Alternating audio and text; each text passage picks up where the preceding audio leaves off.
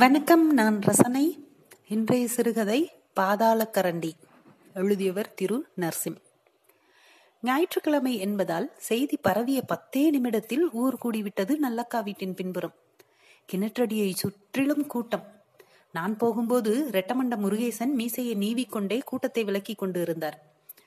நல்லக்கா கிழவி கணீரென கத்தினாள், அட விடுங்கப்பா, போனா போகுது, காலங்கத்தால் இப்படி ஊரே ஒன்று கூடி திருவிழா கணக்கா தெமுறிக்கிட்டு கிடக்கீங்க. நல்லக்காலின் பேத்தி குத்து விளக்கை கழுவ எடுத்து வந்தவள் கைதவறி உள்ளே போட்டு விட்டாளாம். வெள்ளி என்பதால் அவள் அலத்துவங்க அப்படி இப்படி என தெருக்காரர்கள் கூடிவிட்டார்கள். நல்லக்காலின் கணவர் ஆறுமுகம் கிணற்றடியில் இருந்து துவைக்கும் கல்லில் அமர்ந்து எல்லோரையும் ஏவி கொண்டிருந்தார்.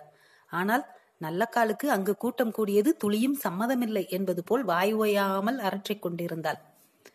மும்பிட்டு வயசாகி போச்சே, எதுண்டாலும் கூறுபாடு இருக்கா, பாவம் அந்த புள்ள தெரியாம போட்டு பிடிச்சு இப்படி ஊரை கூட்டியாந்து கொல்லப்பக்கம் நிப்பாட்டி வச்சுக்கிட்டு இந்த மனுஷனோட பொழுதன்னைக்கும் இதே ரோதனை. நான் நல்லக்காலை பார்ப்பதை தவிர்த்து முருகேசன் பக்கமாக நின்று கொண்டேன். ஏனெனில் இது போன்ற வைபவங்களில் அவர் பல வித்தைகளை இறக்குவார். இதோ துண்டை உதறி தன் மண்டையில் கட்டத் துவங்கிவிட்டார். அவர் தலையின் நடுவில் அம்மி போல பள்ளம் உள்வாங்கி இருக்கும்.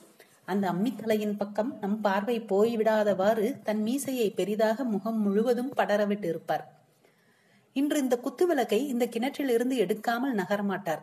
பிறகு ஒரு வாரத்திற்கு டீ கடைகளில் எதிர்படுவோரிடம் எல்லாம் இந்த கதைதான் தூள் பறக்கும். தா இப்படி காணி விளக்கியா, அதை எடுக்க சொல்லி அந்த கிழவி கதர்ன கதர் இருக்கே, மலிச்சுண்டு ஒரே தாவு, எம்புட்டு கிணத்தை பார்த்திருப்போம் என்பது போன்ற பிரஸ்தாபங்கள் அரங்கேறும். சிறுவர்களை விலக்கிவிட்ட ரெட்டமண்ட ஐயப்பனை பார்த்ததும் பிரகாசமானார்.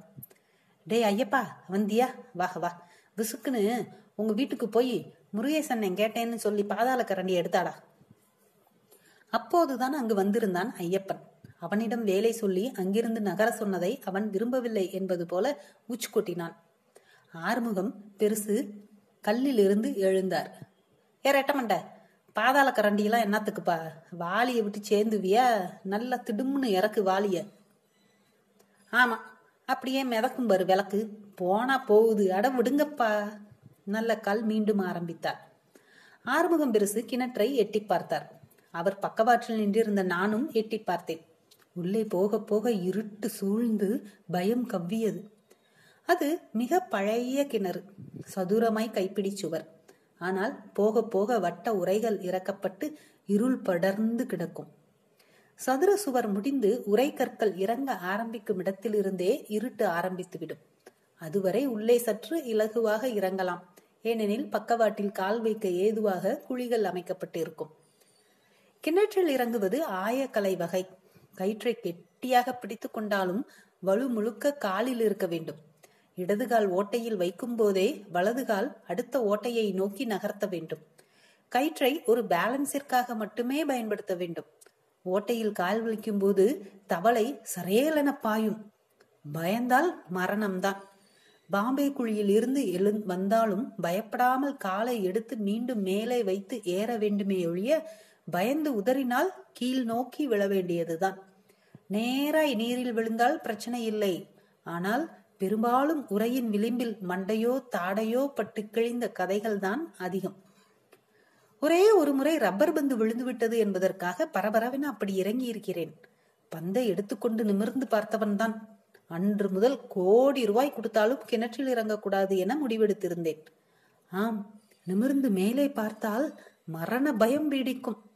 இருளும் மேலே இருந்து பாயும் வெளிச்சமும் மண்ணும் நீரும் பாசி படர்ந்த பசும் கிணற்று சுவரின் ஈர வாசமும் மரணத்திற்கு மிக அருகில் கூட்டி போய்விட்டு வரும்.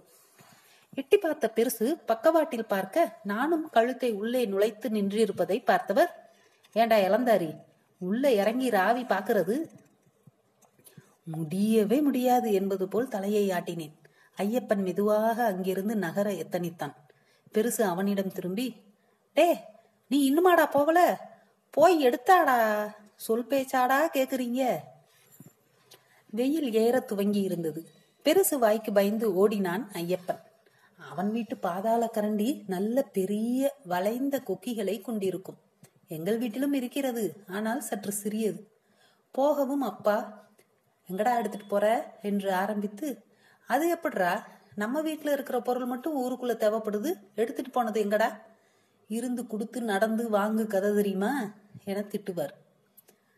அவர் சொல்வது போலவே வாங்கியவர்கள் திரும்ப நடையாக நடந்தாலும் திருப்பி கொடுக்காமல் ஜவ்வாக இழுப்பார்கள். கமுக்கமாக ஐயப்பன் வருகைக்காக காத்திருந்தேன்.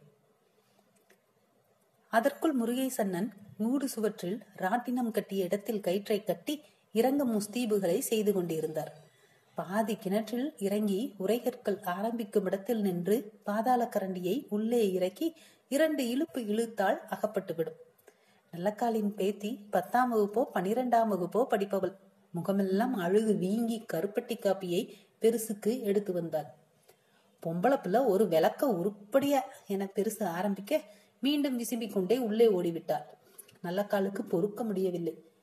தாரியா, நானும் சொல்லிக்கிட்டே இருக்கேன், போய் தொலையுதுண்டு.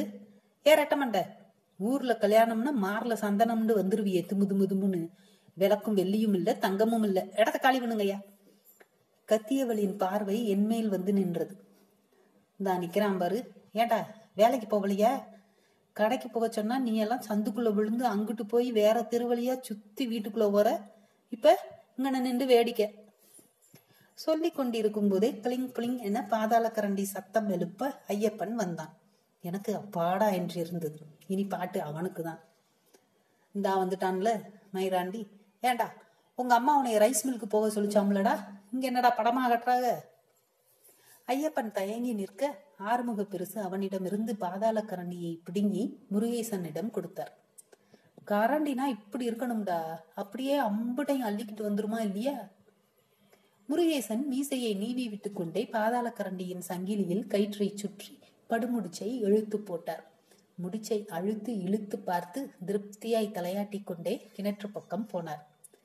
நல்லக்கால் மீண்டும் கத்தினாள். யோ, கிறுக்கா பிடிச்சிருக்கு, சம்சாரி வீட்டு கிணத்தை போய் தொழாவிக்கிட்டு குடுக்கிற தண்ணி குடுக்கிற தெய்வத்தை என்னத்துக்கையா குத்தி கிளிக்கிறீங்க? திட்டிக் கொண்டே பெருசுக்கு அருகில் வந்து விட்டாள் நல்லக்கா. தாரியா, உன் பேத்தி அழுதுகிட்டு கிடக்கு, என்ன ஏதுண்டு பாரு, தாயிலா பிள்ளையே இப்படியா அழுக விடுவ? சொல்லிக்கொண்டே பேத்தியை நோக்கி உள்ளே போனாள் நல்லக்கா. திட்டிக்கொண்டேதான் போனாள். பொதுவாகவே தெருவில் ஏதேனும் ஒன்று எனில் நல்லக்காவின் சத்தம் பெரியதாகத்தான் இருக்கும். ஆனால் இவ்வளவு உக்கிரமாய் கிளவி கத்தியதை இன்றுதான் பார்க்கிறோம். பெருசு 1 நிமிடம் திகைத்தவர், வெள்ளி விளக்கு தண்ணிக்குள்ள கடக்கக்கூடாதுதா, நீ போய் பயல்களுக்கு காப்பி தண்ணி கொண்டா, சும்மா நொய்யு நொய்யுன்னுட்டு. இதற்குள் என்னை பார்த்து கண்ணை காட்டினார் ரெட்டமண்ட. நானும் குறிப்பறிந்து அருகில் போய் கயிற்றை பிடித்துக் கொள்ள உள்ளே இறங்கியவரின் கால்கள் தடத்தடவன் நடுங்க துவங்கின. அண்ணனுக்கு வயசாகி போச்சுடா, இனி நீங்க தாண்டா இதெல்லாம் பண்ணணும் சொல்லிக்கொண்டே சல் சல் என கால் மாற்றி கீழே இறங்கினார். ஒரு இடத்தில் பாசம் பிடித்த குழி வழுக்க கயிற்றை பட்டன இழுத்தோம். சுதாரித்து ஒரு வழியாய் இறங்கிவிட்டார். தரை தட்டி நின்று உரை கிணற்றுக்குள் எட்டி பார்த்தார். மேலிருந்து பார்க்க அவரின் தலையும் நீருக்குள் இருப்பது போல் தெரிந்தது. ஆனால் அவர் 60 அடி ஆழத்தில் இருந்தார். அதற்கு பிறகும் 60 அடி 70 அடி ஆழம் போகும் போல் இருந்தது. பாதாளக்கரண்டியை நேர்த்தியாய் இறக்கி சுழற்றினார். கயிற்றை இழுத்துவிட்டு எங்களுக்கு சமிஞ்சை கொடுத்தார். அப்படி செய்தால் நாங்கள் வாளியை மேலே இழுக்க வேண்டும். நீர் இறைப்பது போல அல்லாமல் காற்று போல் எளிதாக இருக்கும். மேலே வந்த வாளிக்குள் 4-5 ரப்பர் பந்துகள், மக்கி போன பிளாஸ்டிக் கப் ஒன்று என இருந்தன. கீழே தட்டிவிட்டு மீண்டும் உள்ளே இறக்கினோம். அவர் தலையில் வாளி விழாதவாறு தள்ளிவிட்டு இறக்கினான் ஐயப்பன். மீண்டும் ஒரு எழுப்பி இழுத்தார். சமிஞ்சை சரசரவென தூக்கினோம். வாளி நிறைய இரும்பு ஜாமான்கள், சாவி, விழுந்த வெள்ளி விளக்கு, ஒரு பழைய கார் சலங்கை. வாளியை கொட்டியதும் உள்ளே இருந்து ஓடி வந்த நல்லக்காலின் பேத்தி குத்து விளக்கை எடுத்துக்கொண்டு ஓடினாள். கிடைச்சிருச்சுதா! மீசையை நீவி விட்டுக்கொண்டே பாதாளக்கரண்டிக்கு ஒரு முத்தம் கொடுத்த முருகேசன் அதை ஐயப்பனிடம் கொடுத்துவிட்டு ஈரத்தை துடைத்துக் கொண்டே ஆறுமுகத்தை பார்க்க அவர் தன் இடுப்பில் இருந்த பெல்ட்டில் இருந்து 100 ரூபாயை எடுத்துக் கொடுத்தார். டீ தண்ணி குடிச்சுக்க ரெட்டமண்ட. ஆடை இருக்கட்டும் பெருசு என்று சொல்லிக்கொண்டே அதை வாங்கி கொண்டவர் ஐயப்பனிடம், பத்திரமா வீட்டுக்கு எடுத்துட்டு போடா என பாதாளக்கரண்டியை பவ்யமாய் ஒப்படைத்தார். ஆறுமுகம் கையில் இருந்த சலங்கையை தடவிக்கொண்டே உள்ளே போனவர் நல்லக்கால் முன் நின்றார். நானும் ஐயப்பனும் அவர் வழிவிட்டால் வெளியேறி விடலாம் என்பது போல் பின்னால் நின்றிருந்தோம். என்னது இது? குரல் கம்ம தலை குனிந்து கேட்டார். அமர்ந்திருந்த நல்லக்கால் நிமிர்ந்து கையில் இருந்த சலங்கையை பார்த்துவிட்டு, ஓம் பவுஸ் வெடுக்கன சொல்லிவிட்டு திரும்பிக் கொண்டாள். 30-40 வருஷமா தெரிஞ்சுதான் ஒன்னும் கேட்காம இருந்திய. ஆறுமுகம் பெருசு நல்லக்காலை நோக்கி பேச பேச அவர் குரல் உடைந்திருந்தது. இந்த அளவுக்குத்தான் வேணாம்னு சாகும்போது குத்தம்பட்ட நெஞ்சோடையா சாக போற கழவா, எனக்கு தெரியாத மாதிரியே போகட்டும்னு தலையை சுத்தி கிணத்துல விட்டெறிஞ்சத நோண்டி எடுத்தாந்து நீட்டுறியே. நல்லக்காலின் குரலில் விரக்தியும் குத்தலும் அதைவிடவும் அதிகமாய் நக்கலும் கலந்து இருந்தது போல் இருந்தது. ஐயப்பனின் கையில் இருந்த பாதாளக்கரண்டியின் முனையில் இருந்து கடைசி நீர்த்துளி சொட்டுவதற்கு தயாராக குவிந்து இறங்கிக் கொண்டிருந்தது. நன்றி.